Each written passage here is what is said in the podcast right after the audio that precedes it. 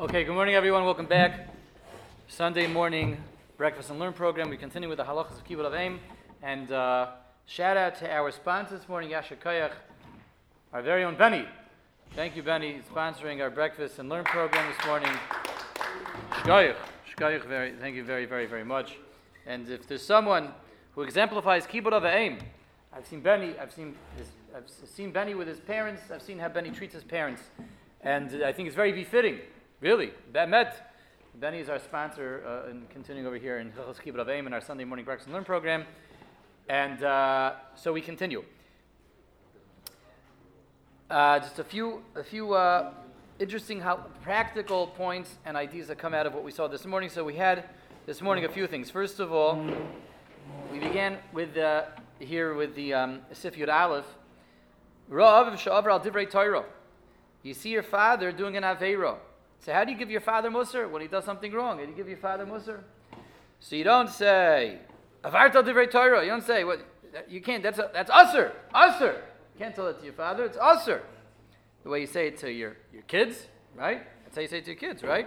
You can't say it like that to your father. Eliyomer loy, Abba kozev b'Torah kach l'kach. Tati, doesn't it say this in the Torah? You say it like, rhetorically, you say it like, in a respectful way.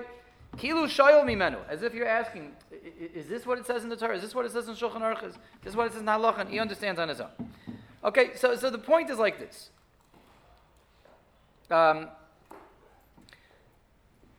You see two things from Shulchan Aruch. A, just because someone's your father does not exempt you from giving him mosrin tikhakh. That's clear. You're supposed to give him mosrin tikhakh when he's doing something wrong, but it puts an additional halachic requirement. It has to be done with respect. It has to be done in a very respectful manner. You can't just shout at him like you shout at your kids, like you shout at your peers, like you shout at your colleagues, you know. Throw the Shulchan Aruch at them. You can't do that to your father. So what does one do when, you know, it's so prevalent that you have a parent, people have a parent who is not from, someone who's a Baal Teshuva, is a parent that's not from. You just can't visit them. You can't be around them. You can't be in their presence. You know, that all day long you're going to be occupied with having to give them most in a respectful manner. I mean, their whole lifestyle is usr. The whole lifestyle goes against Tayyag Mitzvah. So what do you do? What do you do in such a situation? So the emes is like this. We do see from Shulchan Aruch that there is a chiyuv to give Musar tochacha to your father. The fact that he's your father, your mother, does not exempt you. It has an additional requirement of doing it respectfully. At the same time, the halachas of Musar tochacha to one's parents are the same halachas of Musar tochacha to anyone, even if they're not your parents. So we discussed this many years ago. Well, it can't be more than 3 years ago. I think in first year I was Eicha to be here present in the Somerton community. We were going through a lot of halachas that have to do with Kiruv-related halachas. And Musar and Tochacha with people that are not from, you know? How do you give Musar and Tochacha? And we talked about, would it be receptive, not be receptive? Will they listen, will they not listen? Mutav sheyishogim v'ayu meizin. All those rules apply to one's parents as well. So in other words, any situation where you're not chayiv to give Musar to a total stranger who's fry, you wouldn't be obligated to give the Musar if, let's say, they won't listen to you, you know they won't listen to you. Those are the same parameters when it comes to your parents. So, on the one hand, if you know that your parents are definitely not going to listen to you, then all the regular halachas of Musar Tochacha kick in, which are, which have to do with, maybe it's better for them even not to know things if they're not going to listen anyway. Something which is not mafurish in the Torah, which comes through a drasha, which is not well known. And then we say we would apply mutav shiu shaygim value mezidim. And aside from that, there's another. You know, if you know in general they're not going to listen to you.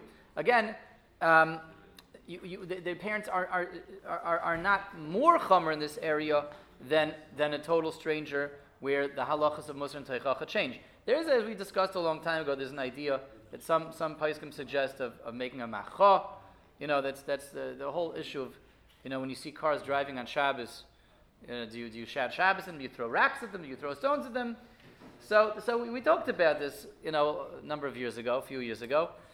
And the bottom line is, even if we're going to be makel and be soymach on the paiskim that say that when you see someone be mechal Shabbos and you know they're not going to listen to you, so you're not necessarily obligated to shout at them and throw racks at them. We're going to be makel and we'll go with those paiskim. You're not chayav to shout givald and throw things at them. So with your parents as well, certainly if you know they're not going to listen, you know they're not going to keep kosher, you know they're not going to keep Shabbos, you're not chayiv, you can be makel, not throw the racks at them. At the same time, Rabbi Isai, two things that are very important to remember. A, sometimes we go too far lakula when it comes to family members, and sometimes they're too lax and too easy, like, oh, I don't want to rock the boat, I don't want to get them upset. You know, if there's room for them maybe to be receptive to something, that does obligate us to, you know, do something, because the same way if there, we would have a Chiloni neighbor, we would have a Chiloni taxi driver that we always take, and we know something, maybe he's waiting to hear something, I'm not so confident, I'm not so bold, I'm a little timid, but I know he's waiting to hear something, and possibly he's waiting to hear something, I have a chiyuv Musar, I have a chiyuv tochacha, I have a chiyuv to say something. With one's parents, it's the same thing. One should not be too quick to be too makel, to be too lenient, and to say, oh, they're not going to listen to me anyway. And second of all, this is what's very important to know, even if you tried, and sometimes we try, you see your parents are just not interested in changing their lifestyle, they're not interested in hearing anything from their sonny boy, they're not interested in hearing any instructions from their kid. So there's nothing, let's say, you can do, and that can happen. The parents who have a child who's about Shuvah, they really don't want to hear anything he has to say, they're not interested in changing their lifestyle. At the same time, within the halachos of mosrin tikhakh is to not be tzefridin. You can't go so far as like, oh, everything is great and everything is hunky-dory. I come home and I see my parents eating, shrimp and lobster and chazer or whatever else to be mechal Shabbos. I see them going trick-or-treating on Halloween, right? I see them putting tinsel up all over the place. Kratzmach time. So even if we'll say that we have leniency and license to not give the mosrin tikhakh because in Hilchos mosrin tikhakh they're not going to listen to us anyway, etc. We tried, it didn't work.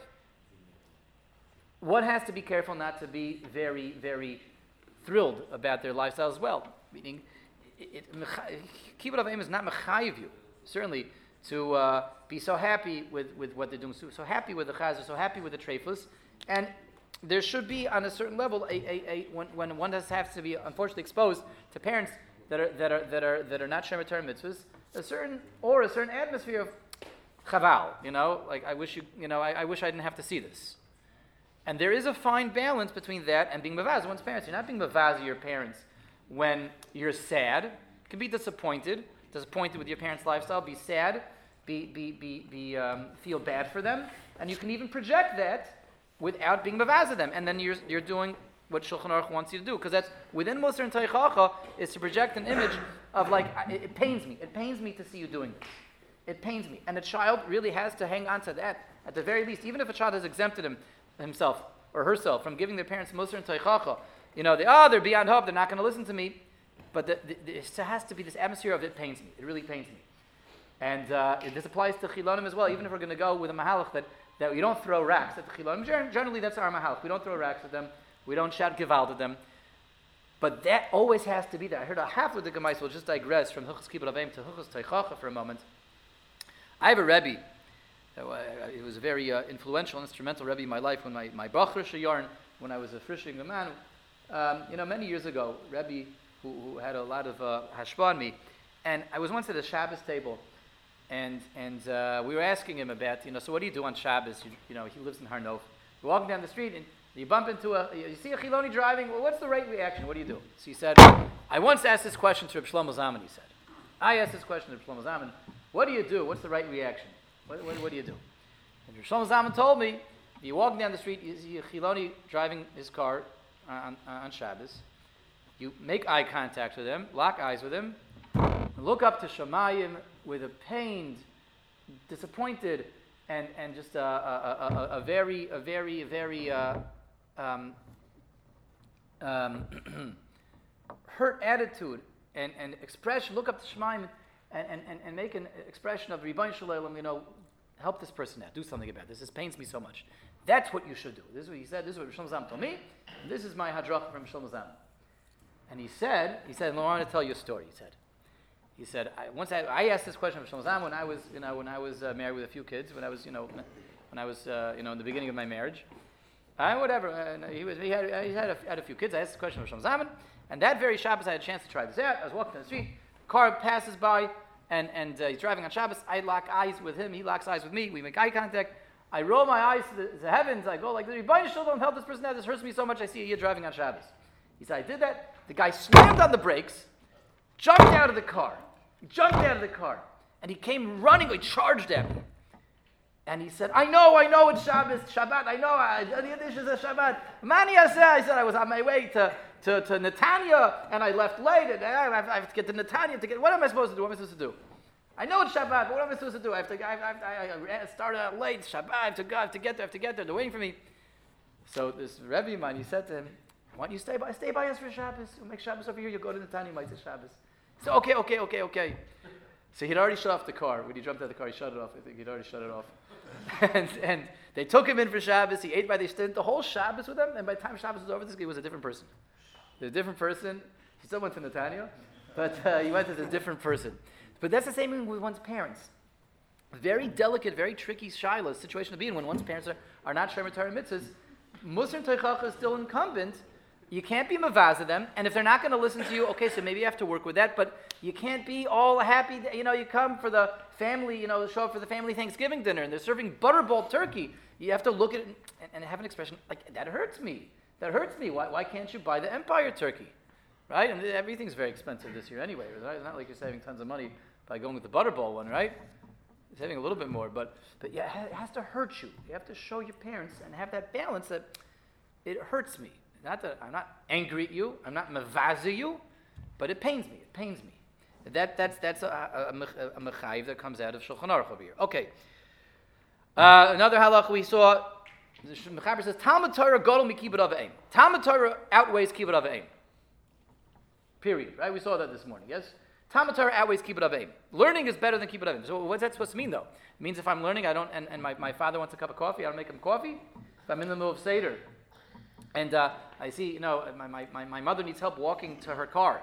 I don't get up and walk her to her car because I'm learning. Any mitzvah you're mavatal learning for, right? That's a well-known halacha.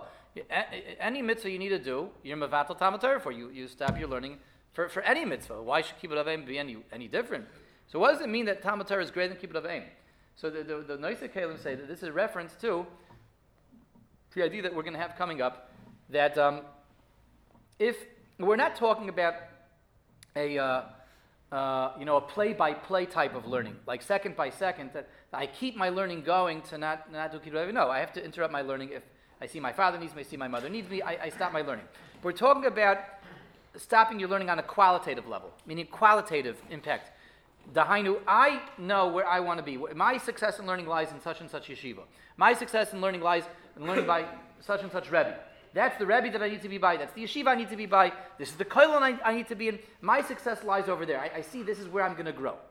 But it's out of town. It's away from my parents. I'm not going to be able to be at home as much. But that's where I need to be for my success in learning. So then I have the right to say what? If my parents want me to stay home, there's yeshivas everywhere. You need to go to the Mir to learn. You need to go to Rav Asher. You need to go to this kollel, that place, the other place. There you can find a chavrus over here. We'll get you a chavrusa. We'll get someone to learn with you. We have, what's his name? Johnny's looking for a chavrusa. We'll find someone to learn with you. So when I know that my atzlocha is elsewhere, and it's going to be in conflict with being close enough to my parents, that's when I have the right to say, well, I have to pursue my own growth first. Because as we keep saying, Mishal Ha'avle, Mishal Ha'ben, I can't let my own life success take a hit because of Kibbud Av Va'eim. So if on a qualitative level, my growth and learning lies over there, even though it's going to take me away from my parents, I'm allowed to put myself first and I pursue my success. And Hu'adin V'hu'atam, a very interesting application of this is, let's say, so you have a first Seder, you have a second Seder. So you can afford to once in a while miss first Seder and it's not going to impact your learning, right? Once in a while you can miss your Chavrusa Shem. But what if... you have a chavrusa every morning from 9 to 12, from 9 to 1, from 10 to 1, every afternoon from 4 to 6, every evening from 9 to 10, and that's when your mother always likes to call you. Your mother always calls you. As soon as you sit down, open the Gemara, that's bidiyuk when your mother always calls. And your mother likes when you answer the phone, to keep it up aim, to answer the phone. When your mother calls, how you doing, ma? How was Shabbos? How was Tuesday? How was Thursday? To keep it up aim, to talk to your parents. And she always calls in the middle of your chavrusa shav, and that's what works out for her.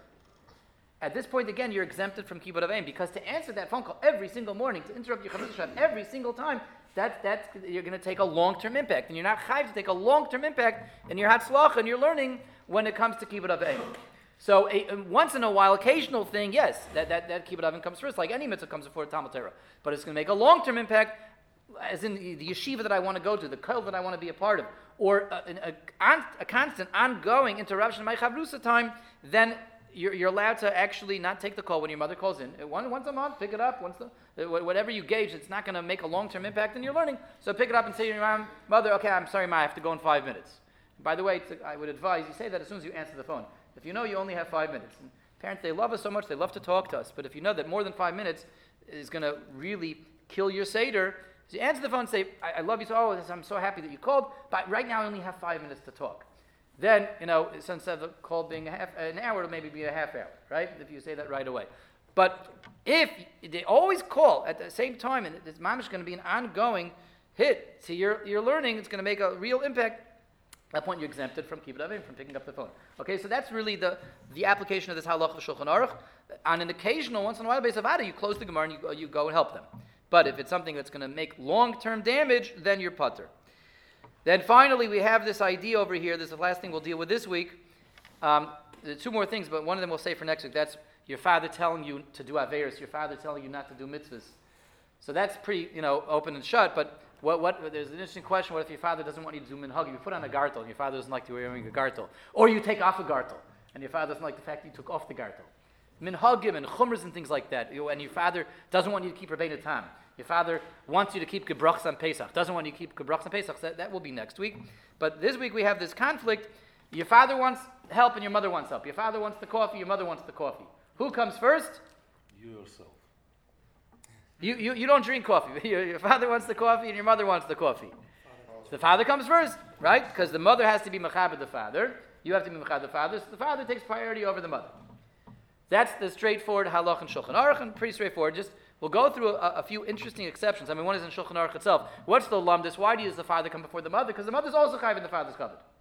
What if the mother's no longer chayv and the father's covered? If they're divorced, then whoever asked you first, so that you have if they ask you at the same time, you have the right to choose.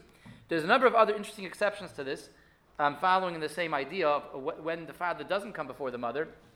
One of them would be, what if the request that the father made is not one that the mother, even if they're married, but not one that the mother is chayav in. Not every request of Kibbud Av Va'eim is something that the mother has to do. What does the mother have to do with the father? She has to be mechaber him. She has to make him coffee also, make him tea. She has to fill his bath for him. She has to bring him his slippers. But there's things that the mother doesn't have to do for the father, and that's like he says, things that don't give him direct hana. I don't know.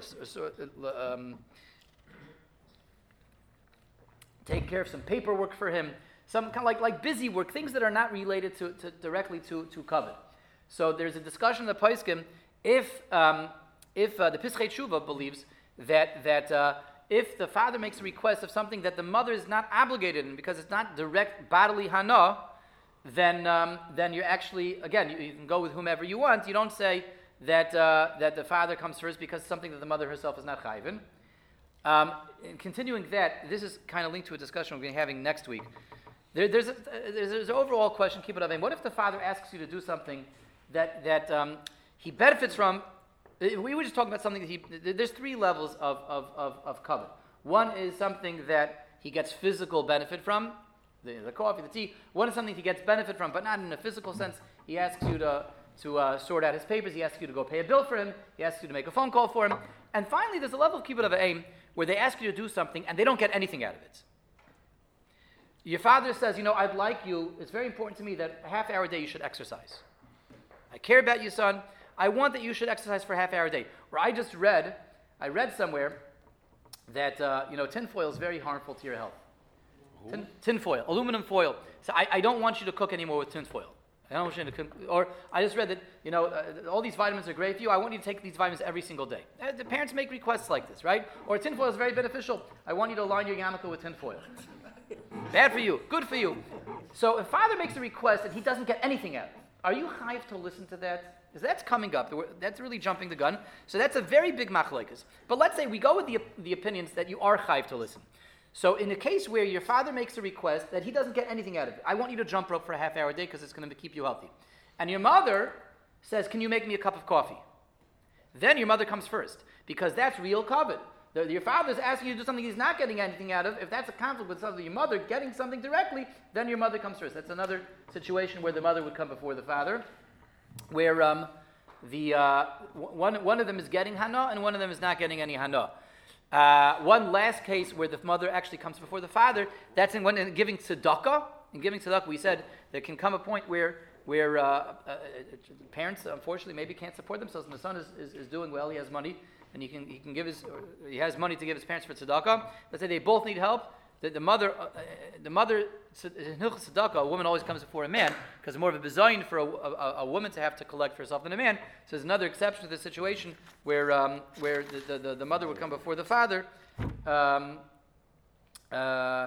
and your mother would get tzedakah before the father. And finally, we'll take Rebbe Yever's question in 1 second. Lastly, what if you're already helping your mother? Your mother asks you for a coffee. You're already making the coffee, and the dad says, "Oh, I also want a coffee." So do you stop?